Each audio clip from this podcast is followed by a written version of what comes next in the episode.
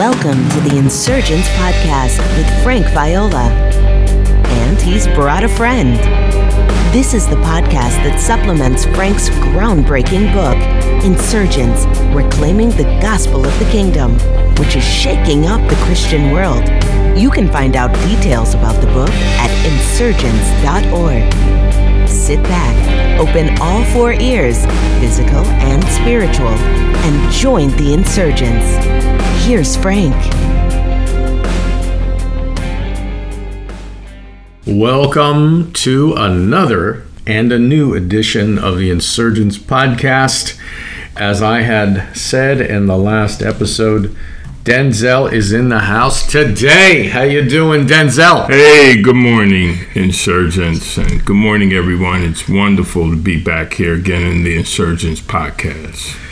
Well, it's been a long time, and this, I believe, is episode 7201. And of course, we hope and we expect all of you to have heard all of those previous episodes. I'm joking, folks. I think this is probably 101, 102, probably 102. And we are looking at every reference to the kingdom of God in the Gospels. And I'm not aware of any podcast that has ever done this before. So I do hope that what you have been hearing and what you will hear will throw fresh light on the kingdom of God. And again, this is all supplemental to the book Insurgence Reclaiming the Gospel of the Kingdom. I would say, Denzel, that probably most of the passages on the kingdom of God are found somewhere in that book but not all. And certainly not in chronological order as we're doing. Now, we have looked at all the references to the kingdom in the Gospel of Mark. That's where we started. And we have looked at all the references to the kingdom in Q.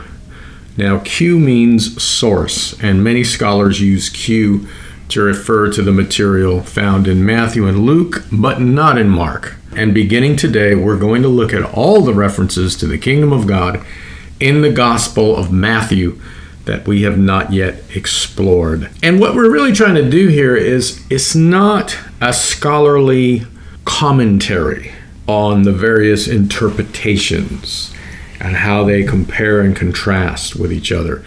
We're really looking at application and adaptation, the practical. Amen. Of course, you know, we will interpret because that is necessary to apply, but that's not really our focus. So, the first passage where the kingdom is mentioned in the Gospel of Matthew that we have not yet seen is in Matthew chapter 3. I'm going to hand it over to you, Denzel. And Okay, so Matthew chapter 3, beginning at verse 1 through verse 3. Now, in those days, John the Baptist appeared preaching in the wilderness of Judea, and saying, Repent, for the kingdom of the heavens has drawn near. For this is he who was spoken of through Isaiah the prophet, saying, A voice of one crying in the wilderness, Prepare the way of the Lord, make straight his paths. all right, well let's let's talk about this. Yeah. Uh, it's interesting because the different the different translations have different wording mm-hmm. for John's message. The New King James has the kingdom of heaven is at hand. The New Living Translation has for the kingdom of heaven is near. The message has the kingdom of heaven is here. In the Amplified version, he says, Repent, think differently, change your mind, regretting yourselves, for the kingdom of heaven is at hand. So that's repeat, like right. with the New King James, yeah. Another way this can be translated is the kingdom of heaven is arriving, which mm. contains both future and present. Mm. It's here, but it's also coming. And of course, it did come in initially when Jesus Christ entered the stage. Matthew uses the phrase the kingdom of heaven. And what he's doing there, I think, is he's indicating the kingdom of heaven indicates the origin of the kingdom of God. It comes from a different realm, it comes from the heavenly realm, but it's destined to the earth. And Matthew may have also used it to communicate to his readers that this kingdom isn't ruled by God the Father to the exclusion of Jesus. And so he uses kingdom of heaven very often, but it's a synonym for the kingdom of God. But he's communicating here that Jesus rules as God, as God's Son, and as the Son of Man. It's not simply the kingdom of God, meaning the kingdom of the Father. Now, John the Baptist, and we saw this in the book Insurgence, was the first to declare the gospel of the kingdom. And his message was urgent and it was explosive. He was, in effect, saying God's kingdom will be breaking into the earth very soon. In fact, it's starting to break into it now. Amen. And the call was to repent from sin and leave the systems of the world mm. to participate in the kingdom, in this coming kingdom. The kingdom will be here at any moment, but it's not here to destroy the political order. It's here to bring in a new spiritual order. Amen. It doesn't destroy human authorities, it destroys the work of Satan in humans. And Jesus and the kingdom of God cannot be separated. Now, here are a few observations about John. His outward appearance was quite a spectacle. the, the way this guy dressed was quite remarkable. But that was a sign, I believe, of what it meant to be part of the kingdom. It was a radical departure from the norm. Mm-hmm. And what John was saying there in the hot desert was essentially the return of God to Zion, which was prophesied in the Old Testament, is taking place right now. So do an about face. Amen. uh, repent. Let me read Isaiah 42 because this comes into this passage the voice crying in the wilderness. This is Isaiah 42. Here is my servant, and he's speaking of Jesus there prophetically. Here is my servant, whom I uphold, my chosen one, in whom I delight. I will put my spirit on him, and he will bring justice to the nations. So John was was the man whom God called to introduce Jesus to the nation of Israel. Amen. And so Isaiah 42 is saying, Behold my servant. This is John's role. Look at my servant. Look at this one. He will not shout or cry out, speaking of Jesus, or raise his voice in the streets. A bruised reed he will not break, a smoldering wick he will not snuff out. In faithfulness he will bring forth justice. He will not falter or be discouraged till he establishes justice on the earth. So John is saying the kingdom is coming, the king is coming, Amen. it's arriving. Make a road straight for him. Make a road for him that is straight. That draws from Isaiah 40, Isaiah chapter 40. I'll read it. The voice of one who calls out, Prepare the way of Yahweh in the wilderness. Make a level highway in the desert for our God. Isn't that interesting? He's saying Yahweh, the living God, the God of Israel, is coming. Amen. Every valley, this is verse 4 of Isaiah 40, every valley shall be exalted, every mountain and hill shall be made low. The uneven shall be made level, the rough places a plain. So he's in effect saying that this one who's coming, who is God himself, right, is going to bring justice and balance Yes. and equity. Yes. All right, and then in verse 5, Yahweh's glory shall be revealed. That reminds me of John, and we beheld his glory. Yeah. And all flesh shall see it together, for the mouth of Yahweh has spoken it. The grass withers, the flower fades, but the word of our God stands forever. Behold, the Lord Yahweh will come as a mighty one, and his arm will rule for him. Behold, his reward is with him, and his recompense before him. Verse 11 He will feed his flock like a shepherd. He will gather the lambs in his arm hmm. and carry them in his bosom. He will gently lead those who have their youth. That's the backdrop to John exploding with this gospel of the kingdom, and Matthew describes him as the one whom the prophet Isaiah was saying, the voice crying in the wilderness. And that's the whole passage yeah. that I read there, Amen. right? Yeah. And so, what's fascinating to me about this is that the prophets foretold that after Israel's long exile, the living God would return to earth to bring comfort, deliverance, and rescue. Amen. And John's message is now is the time. This is what's happening. Get ready. But Israel was not ready. not at all. And today, brother, many of God's people are not ready for the insurgents. Amen. And that's exactly what Jesus and John the Baptist were preaching. They were preaching an insurgence. Over to you, Denzel. Before I say, you know, some of the things that I was thinking about as I was sitting here listening, as you were reading Isaiah 42 and Isaiah 40, the one word I kept hearing a lot is behold. Mm-hmm. You know, behold, behold. It's repeated like several times. Mm-hmm. Behold. You know, one of the things in the insurgents is we practice and talk about beholding the Lord. Yes. And then even when John the Baptist comes and there's this crowd of people as we see out in the wilderness, you know, when he says, "Behold, the Lamb of God," he, he mm-hmm. points out Christ. Behold. So, so that word "behold" kind of captured me for mm. for a moment here. It it really catch me off guard, but it, that beholding, it's like it's like it's setting out in the beginning. He's saying, "Repent," you know, have a change of mind, turn from the way you're going towards. This is the way of the Lord you know, now I'm hearing that behold. So it's like when I behold him, mm. when I see him, mm. and I see his glory.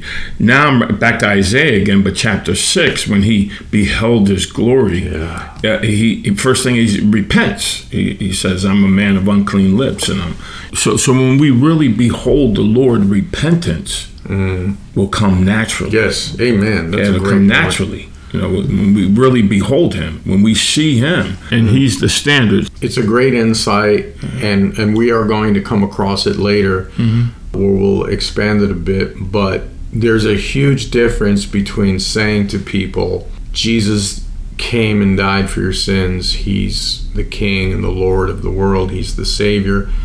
So forsake all and follow Him. Mm. Versus look at Him. Here He is. Yeah have eyes to see him.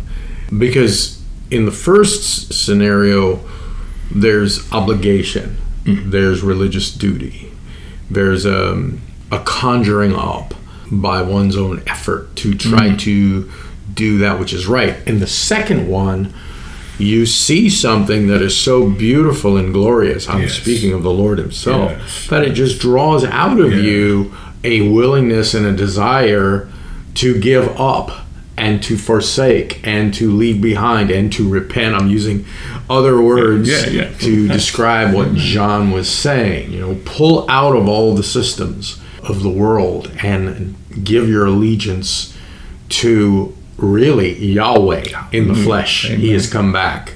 The prophets, what they had foretold, is happening right mm. now.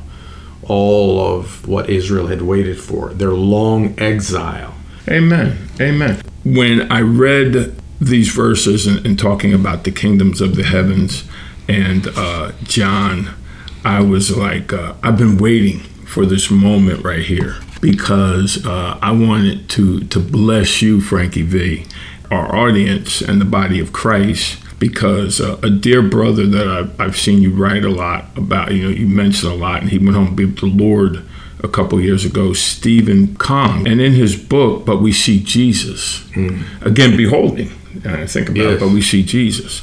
And, and he talks about how John is this epic changing vessel. He's, he's mm. introducing, you know, this new dispensation of grace. Into the earth. And so he's out there in the wilderness. He's not in Jerusalem at the temple. Mm-hmm. He doesn't have a linen robe on as, as the priest would there. He you know he's dressed differently. He's in a different space. He has different clothes. Mm-hmm. He doesn't eat the food that they eat from, mm-hmm. from when they get from the offerings. He locusts and honey. There's so much as you were saying a symbolism in that. I like how Brother Stephen, you know, brings out how he's this epic changing vessel. This as god begins to bring in this new age and, and he goes through different people in the old testament when god brought in a new age. And what i gather out of that and really what resonates with me is that brother stephen brings out that i believe as Brother stephen said, that John was an individual bringing in this epic change, and that the Lord's going to do that corporately now, as he says. And so he's looking for that corporate mm-hmm. epic changing vessel.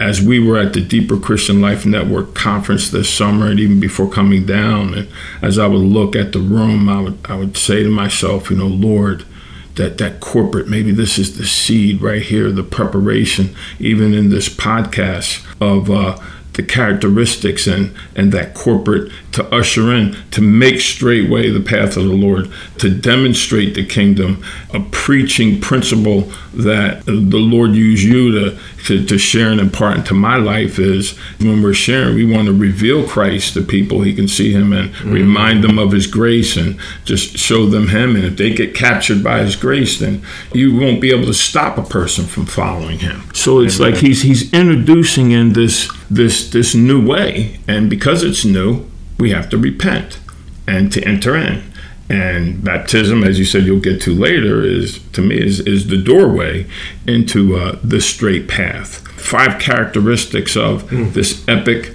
making vessel and he says the first one is that they know the grace of god experientially they know that grace in their experience. They've experienced the grace of God, you know, in their own lives. And, and he threads that out. I'll just give the bullet points of it. Secondly, is it's a Nazarite vow. And as opposed to a priest where you're a Levite and you're born into the priesthood, there's no choice. The Nazarite voluntarily and intentionally gives themselves to the Lord. Again, I don't believe you can really do that unless you behold him and you're captured by his glory to just sacrifice everything. And John the Baptist certainly was a Nazarite. He did that of his own accord. Yes, yes. And then thirdly, they they operate in the spirit and power of Elijah. You know, he says because he said John the Baptist when he was born was you know, prophesied that you know you have the spirit of Elijah on him. So he brings out how that spirit of Elijah was from 1 Kings 19 verses 10 and verse 14, and what that is is he was zealous for the Lord mm-hmm. to secure his rights with his people. And when I read that, I'm like, that's us in insurgents. Like we want the Lord to have what his desire is in the earth, a people, a corporate people who are surrendered and zealous and giving up everything unto the Lord because he's worthy and wanting to see him have his rights in the earth. And second, the power of Elijah, he brings from James chapter 5 verses 17 through 18, how Elijah, he says, and I love it, was a human being just like us with like passions mm-hmm. and desires but he prayed earnestly and it did not rain for three and a half years. Mm-hmm. Again, to me, it not raining, especially in an agricultural economy, but even today, it shows the rule of the heavens. Because if we don't get rain, we don't get food. Yeah. So the heavens provide the rain for the provision. Mm. And then, fourthly, he says, is a voice. You know, uh, they're heard but not seen. They know their place in the eternal purpose.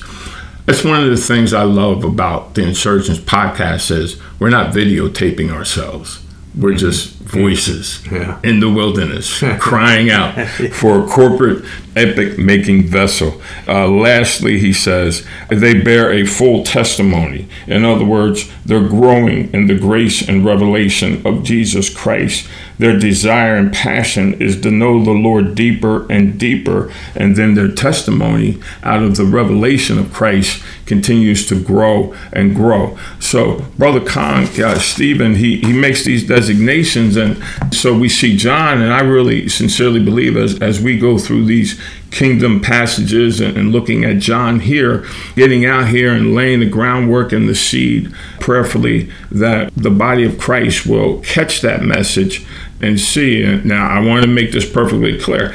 I didn't say a date that Jesus was coming back. I don't know when he's coming mm-hmm. back. We don't know that, but we know that he wants to have a prepared people and a people who are corporately going to prepare the way and make mm-hmm. the way straight.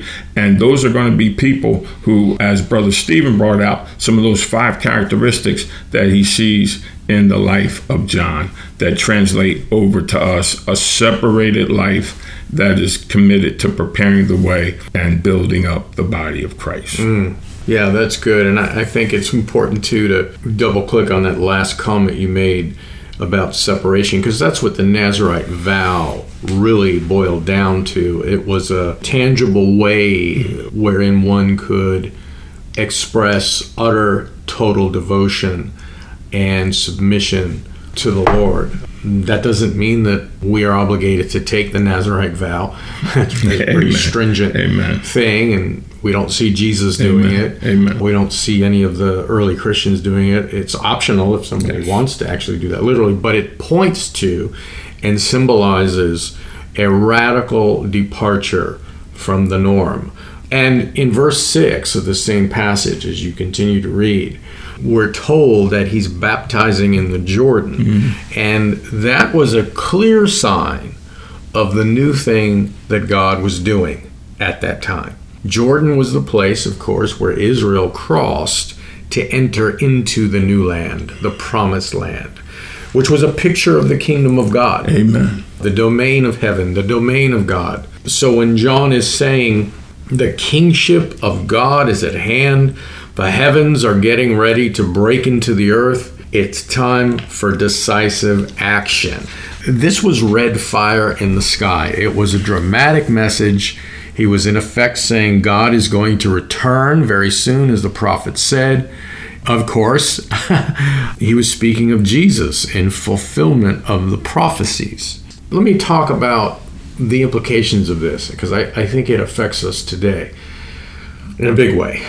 When a person said Jesus is Lord in the mm-hmm. first century, they were saying that Caesar was not Lord. Amen. Which was revolutionary. That was a subversive statement. And the kingdom of God and the lordship of Jesus go hand in hand. They were saying something also. They were saying that Kratos, the god of power, is not Lord. Mm. They were saying Plutus, the god of wealth, is not Lord. Amen. And they were saying Aphrodite, the god of lust, is not Lord. Amen.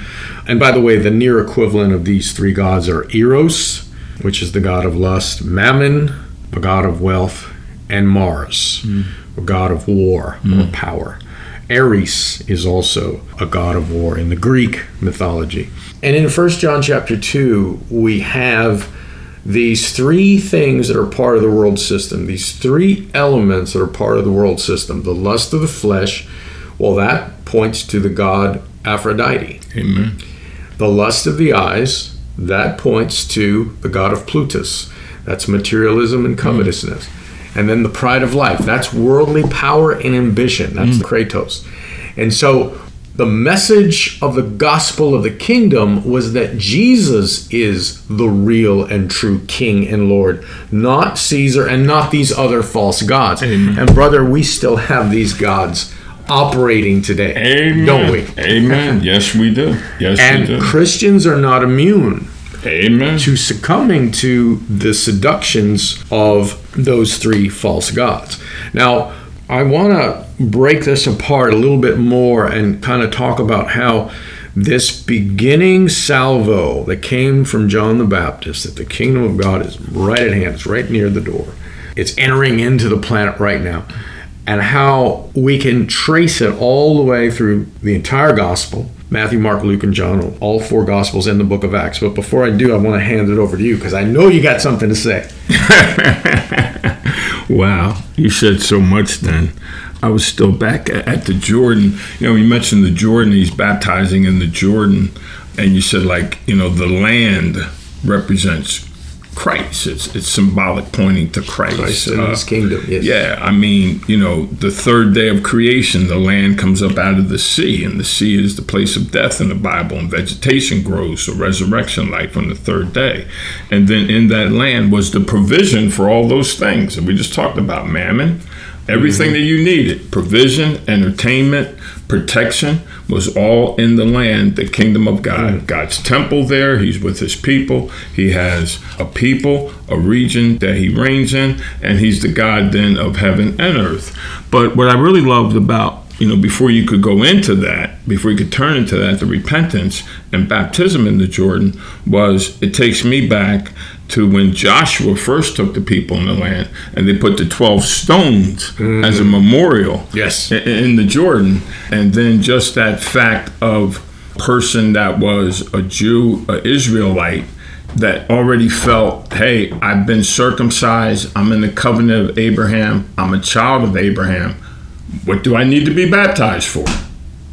You know, and so how significant that was for them to show, hey, I'm dying, I am repenting, and how baptism, which is brought out beautifully in Insurgence, and then there's a link to a whole article about baptism, the real meaning of baptism, yes. how it's the, the funeral of your old man. It's the death of that. You're, you're rising up into new life again to prepare yourself to be prepared for the arrival. I like that. The kingdom of heaven is arriving. I guess that's a present participle since it's ing at the end. So it's presently arriving and continuing to arrive. Right. Yeah, I mean, I love that because then that means that repentance is not just for me, just a one time deal.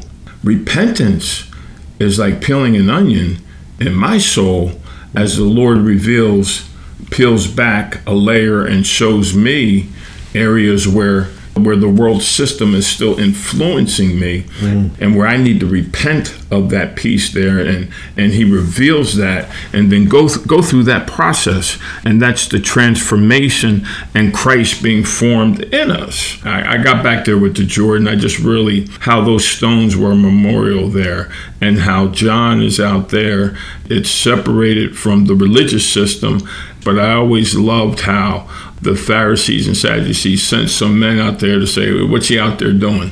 Yeah. You know, they, because all the people are going out there. They're separating away from this other system. Yes. And so, you know, as we separate from the world system, insurgents, as we do that, the religious system also, there's going to be spiritual backlash you know, we're going to yes. get into that later on in, in, another uh, about the kingdom and persecution yes. for righteousness' sake. Good. The world system wants to replace the kingdom of God. The Antichrist, as I heard you and Brother Russell share in a few earlier podcasts in Mark, and I really loved how you, you, you brothers brought out how anti is not just against, but is in place of. So the world system was to be in place of the kingdom, but the kingdom is has arrived and is arriving. Well, as I look at the whole passage, Matthew three, we have the picture of John. He emerges. He is the voice crying in the wilderness, "Prepare the way of the Lord, make his paths straight." And of course, he's talking about Yahweh returning. And then we have the picture of how he's dressed which again is a huge sign of what it means to pull out of the systems of this world and enter into God's kingdom. And then we have him baptizing in the Jordan, which is signaling that the exile is over, right? And we have a new Exodus with the coming of Jesus, which he's going to announce soon. And then in verse 7, he turns his guns on the Pharisees mm. and the Sadducees. mm. And we'll look at that later yeah, because yeah. Jesus is going to talk about them in one of the passages we're going to explore. But here's here's sort of a summary. Something explosive is happening mm. now. Why is it explosive? Well, the Gospels and then the book of Acts contain the dramatic story of how the kingdom of God moves into the world and spreads. The manifestation of God's ruling presence, the alternative civilization mm. of Jesus Christ, Amen. that is sovereign, healing, justice bringing, and saving, Those are all references to what the kingdom of God is. The kingdom coming on earth as it is in heaven. What does it do? Because it is in confrontation to the powers that be, meaning Caesar and also the false gods, that message will end up getting John the Baptist beheaded, thrown in jail first, Amen. and then beheaded. And as it's preached throughout the book of Acts, it causes riots just yeah. about everywhere. Amen. Why? Because there are other lords, there are other masters, there are other kings, there are other power structures in the world that are threatened by yes this gospel. If we just freeze the frame there and look at that, and then we ask ourselves, what do so many Christians today believe? They have a very different idea. The popular idea is we'll let Caesar run the world and we'll just prepare for heaven. But that wasn't the message of the, the kingdom. Amen. That wasn't the message of the New Testament. That's right. When the disciples asked Jesus in the beginning of Acts, Is it now time to restore the kingdom to Israel? They were suffering as God's people at the hands of the pagans. But now Jesus is resurrected, which they didn't expect. And so they're thinking, okay, so now's the time where you're going to put down all the pagan rulers. and what is Jesus' response? He didn't say, well, just forget about the story of Israel and just forget about the message of the kingdom. Just tell people to believe in me and they'll go to heaven. They'll be saved and go to heaven there really is nothing in the book of Acts about going to heaven. Now, the heavenly realm, certainly when a person dies, they're going to pierce through the veil if they're saved, if they have Christ in them, mm-hmm. right? And they will be with the Lord. But heaven is coming to earth. Hallelujah. Heaven is coming to earth. That was the prayer of Jesus. Hallelujah. Right? On earth as it is in heaven. And then we see the New Jerusalem at the very end of the book. Where is it coming? It's descending on the earth, and God will create a new heaven and, and new earth. So, in response to the question, Will you restore the kingdom to Israel at this time? Jesus' answer, his answer is a coded yes. He says, You will receive power, you will be authorized. And as you go and proclaim the gospel of the kingdom, the very message that I preached, Jesus was in effect saying, there will emerge communities of the king that will express what it looks like when God is king, when mm-hmm. God is running the earth. And so that's what it looked like for God to restore the kingdom to Israel. Not that Israel would be the top nation beating on the Gentiles. that Amen. wasn't that wasn't the point. It looked like 12, then 120, then 3,000, then 5,000, then multitudes and they were meeting together and having close-knit community under the new kingship of Jesus of Nazareth. Amen. And the apostles were going out telling the whole world that there's another king and his name is Jesus. It looked like people living together in community, taking care of one another, loving one another, having a life together where there was justice and equity and the hills being leveled and balance being expressed, taking care of one another financially, economically, emotionally, spiritually, and then traveling to places they've never been to, mm-hmm. speaking to pagan priests Amen. and philosophers Amen. and Jewish leaders. I'm speaking of the apostolic workers. And terrible things happened and extraordinary things happened. But this is what it looks like when God claims the world as his own and his own kingdom, which is in heaven, comes to earth. And that it's really the story of the book of Acts. And I'll just add another word about heaven and earth. Heaven and earth overlap and interlock. You know, they're not billions of miles apart. They're two interlocking spheres of God's created reality, which is good.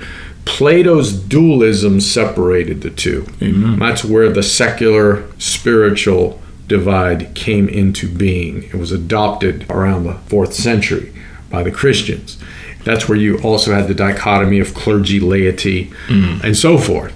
But the point of the ascension of Jesus Christ is that heaven and earth are joined together And Jesus is both at home in heaven and on earth. Remember, he was a creature of both realms when he Amen. lived on the earth. And in his ascension, they are joined together and they would never be separated. He has a renewed body.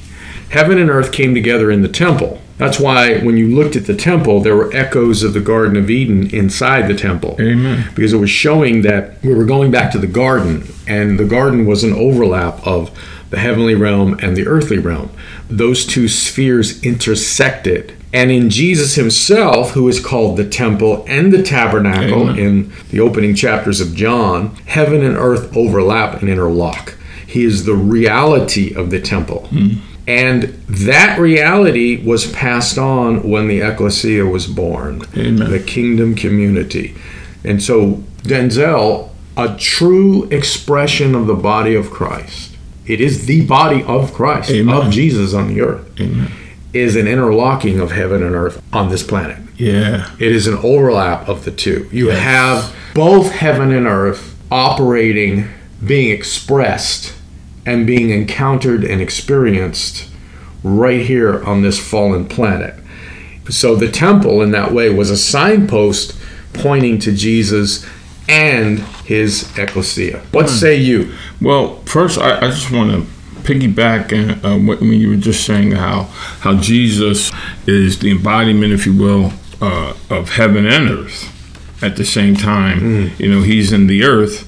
He's also engaging in heaven, and so John three thirteen says, uh, "And no one has ascended into heaven, but he who descended out of heaven, the Son of Man." Then comma, who is in heaven. Yeah, at the same moment. So you, you read that a couple times. Well, wait a second. He's in Jerusalem right now talking to Nicodemus, but he's also saying he's in heaven at the same moment, which is a part of, as the body of Christ, we have that same inheritance, that same peace to be able to, in both places, to pray our prayers from our royal priesthood seat from heaven. Mm-hmm. And so in Colossians 3, one of my favorite verses was always set your mind on things above. Mm. You know, set your mind on things above. And, and so this clash, if you will, of kingdoms, unfortunately, my experience in the church, if you will, I said that on purpose, and I usually use ecclesia, mm-hmm. is that it's more earthly, and we are a heavenly people. Mm-hmm. And so the insurgence, the insurgence podcast and, and the kingdom that, that we are we are citizens of that kingdom. Paul said in Philippians 3, our citizenship is in heaven. Mm. We are a heavenly people. That Nazarite value said, you know, just that separated life that I'm a heavenly person.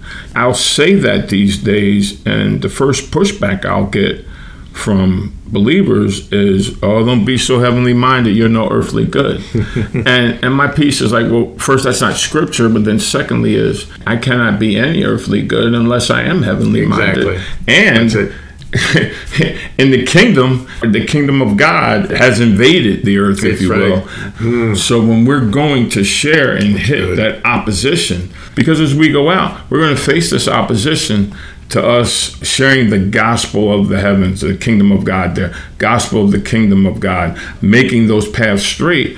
We're also going to have to be discerning and aware of how those ways, those straight waves, have been perverted and call people to repentance. Will you not cease perverting the straight ways of the Lord? 1 Peter 4:17 says, "Judgment begins in the house, in the ecclesia."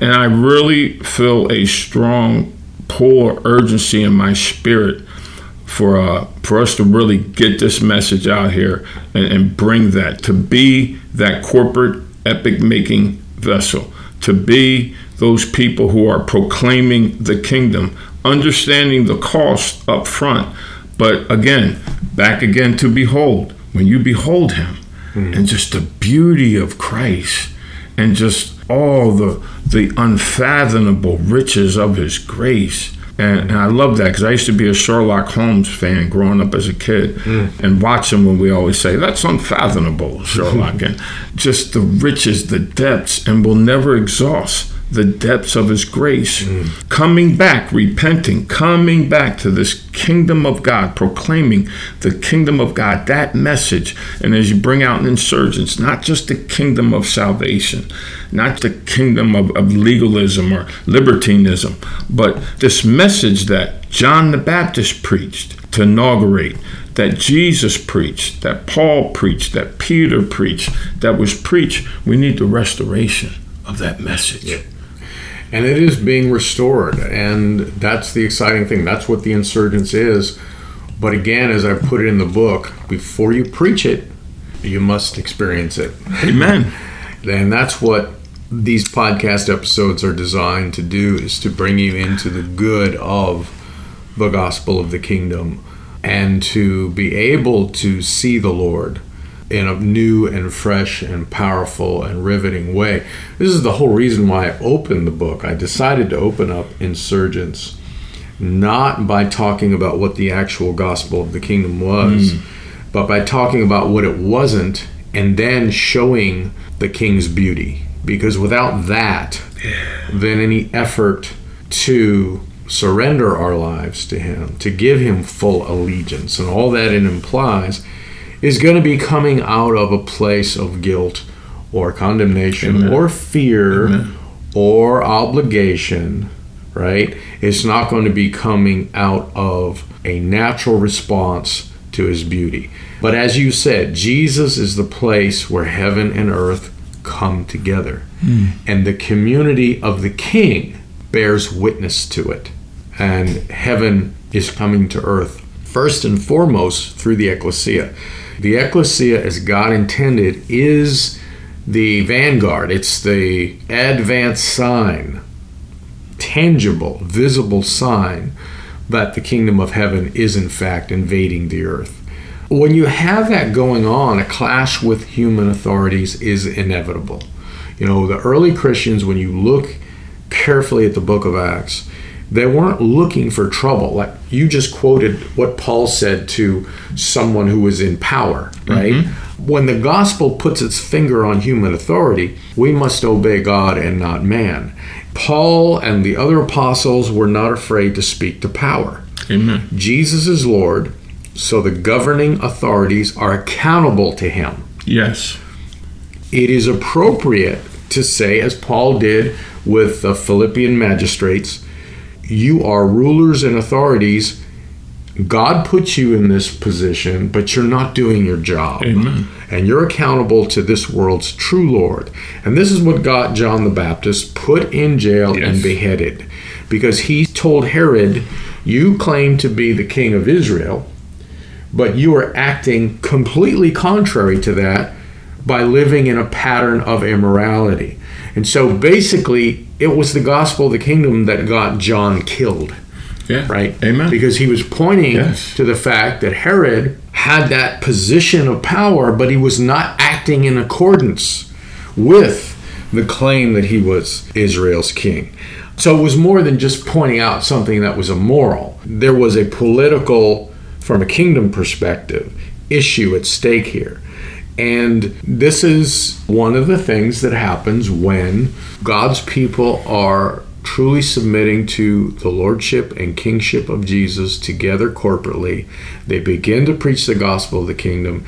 It will, when that message is really brought forth in a clear way that is in line with how it was presented in the New Testament, it does make earthly authorities, whether they're religious authorities or political authorities Amen. or anywhere in between, it will make and it does make them nervous and on edge. The mere message, you know, again, I get back to this. Paul was not going around to the Roman Empire saying, Hey, I've got some fire insurance here, and y'all are going to die, and I want you to go to heaven. That's Yeah. not going to trouble anybody. You're not going to have a riot break out because of that, right? Mm-hmm. And again, we're not saying that there's not eternal life. There is eternal life. Amen. Eternal life, however, begins now. Yes. And when we pass in, into the other world and we move from this realm to that realm, we will be with the Lord wherever He is. All right. There's an excellent chance that the moment we die, time is gone Mm. and we appear with Him Amen. and we have what we call the second coming. Yes. And that's where we're going to be, right? That's possible. Right. Or if it's a waiting place where we're with the Lord in the heavens, awaiting his return, we come back to the earth. Amen. That's- Amen. So heaven Amen. comes back to the Yes, earth. we come and the kingdom takes over the entire world. The good earth that God created, and there will be a new heaven and a new earth, which we'll talk about in Yeah. a future episode. Yeah. But that's all I have to say about this passage. It's quite amazing that we have spoken this long on three verses uh, in the book of Matthew. Do you you have anything you want to add to close this out? it's all dependent upon that revelation, seeing Christ. It really helps me see Paul's heart as an apostle, shepherd. When he prays in Ephesians 1, he's, he's just writing one of the longest sentences in the Bible from like verses 3 to 14. And then he just breaks out in a prayer that you would have, God will give you a spirit of understanding, wisdom, and revelation mm. knowledge of his inheritance in the saints, you know, who we are as his mm. inheritance.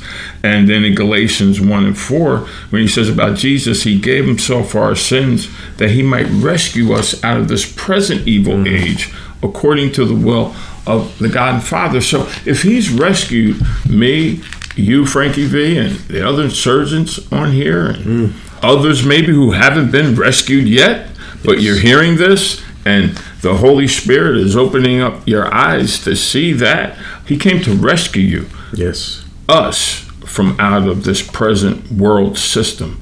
Why? Because the kingdom of heavens is near. It's arriving. It's here. So the gateway or the doorway into that kingdom is repentance and then baptism or burial or death. Because why would I have to live by my old natural life if I've been rescued out of this natural realm hmm. and I'm in the kingdom? Now I need for the Lord and then in ecclesia, in community with other believers, to share the Lord with one another, to learn how to eat and drink of Christ so that Christ can be more formed in us. That we are, as Frankie V was saying earlier, that visible representation, manifestation of the invisible God in the earth, the body of Christ. And yes, the kingdom of God is near, it's here, it's arriving. So repent and get ready. The baptism piece, you had mentioned it before. Mm-hmm. The supplemental article is on the website that is in the book, Insurgence. There's a number of supplemental articles that I just couldn't fit in the book, but it's called Rethinking Water Baptism. And, Yes. and it points out that the response to the gospel message all throughout is repent, believe, and be baptized. And often, believe is used as a synonym for baptism. So Amen. sometimes the word is repent and be baptized. Yes. Other times it's repent and believe. But always you have them going to the water Yes. and breaking that loyalty oath with Caesar and the gods and entering into a new community and a new relationship because they're now part of a new creation, Hallelujah. which is the kingdom of God, Hallelujah. which is already but not yet. but not yet. And you know, the way I see John the Baptist proclaiming the gospel is Jesus is right there. He's right around the corner. The kingdom of heaven is near. It's arriving. And here he is. The mm. king is here. Mm. But even in Jesus' ministry, there's a future aspect and a present aspect. And I think it was George Eldon Ladd who was probably among the first, he may have been the first, to make clear the dual aspect of the kingdom that it's already but not yet that it's today but it's also tomorrow that within the the nature of the kingdom it's present but it's also future Yeah. and we live in the presence of the Yes. future we live Yes. in the good of the kingdom, even though the full manifestation has not yet arrived. And we'll be looking at all of this in the coming episodes. please uh, don't throw stones at me. I, I went to I went to seminary. Y'all hear that? I went to seminary. Uh, went up as far as D.Min. candidate. Vision is bringing the future into the present. That's what a vision is. You you cast a vision, and that vision is something that you want to see in the future, but you want to bring it into the present. And so that vision of the kingdom of God, the kingdom of the heavens, it's it's future, but it's present, and we want to bring it into the present, and we can experience it when we get into community of ecclesias who have gotten that revelation. Well, on that beautiful note, we're going to end, and we will see you next time in the next episode. And again, if you're new to the podcast, go back and do a little binging so that you're up to speed. We have been looking at every reference to the kingdom in the Gospels, and we're going to continue with Matthew in our next show. Amen. God bless. Bless y'all. If you enjoyed this episode, please subscribe to the Insurgence Podcast and give it a five star review on iTunes. This will help others find it. Also, you can join Frank's unfiltered email list at frankviola.org and receive encouragement, challenges, and insights connected to the gospel of the kingdom. Remember, the insurgence has begun. Don't miss it.